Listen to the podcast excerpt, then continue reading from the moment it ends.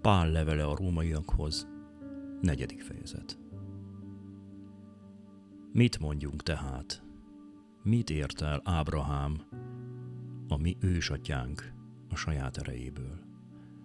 Ha ugyanis Ábrahám cselekedetekből igazult volna meg, akkor volna mivel dicsekednie, de nem Isten előtt.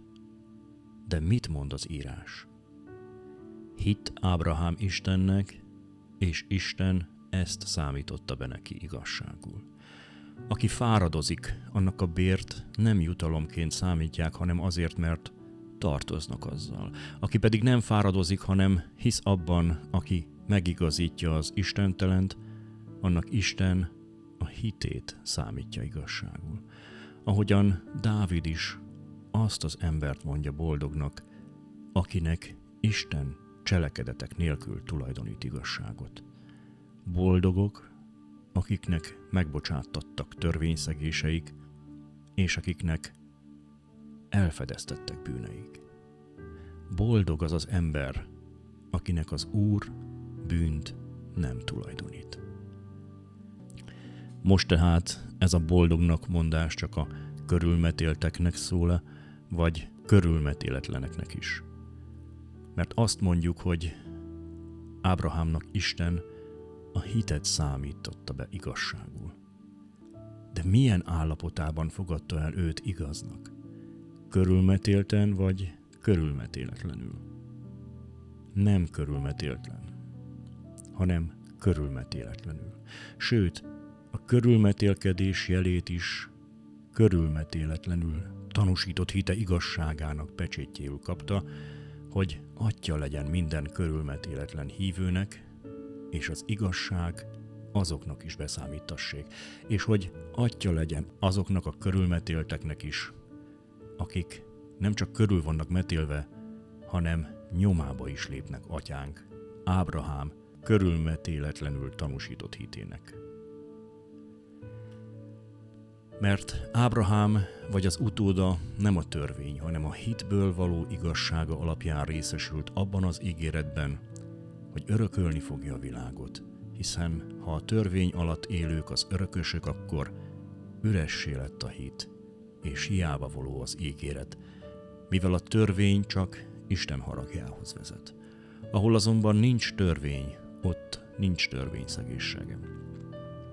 Ahol azonban nincs törvény, ott nincs törvényszegés sem.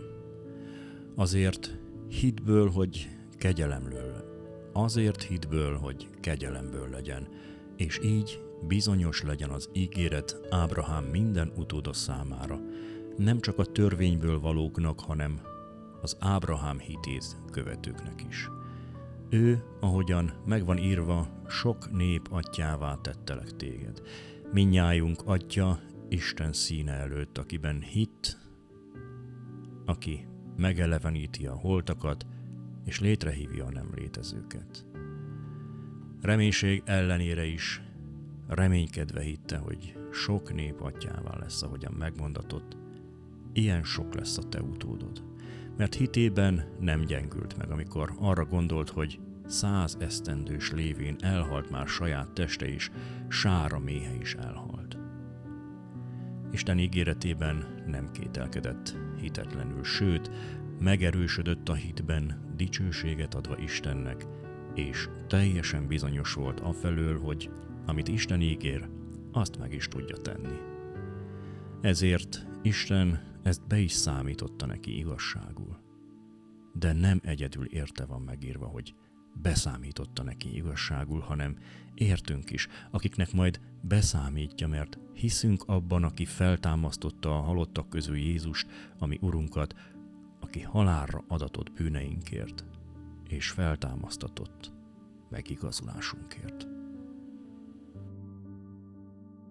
Isten tegye áldottá az ő igényének hallgatását, szívünk befogadását és megtartását. Legyetek áldottak, teljetek meg a szeretettel, a békével és az élettel. Hallgassatok bennünket továbbra is, nyitott szívvel és lélekkel. Isten áldjon benneteket!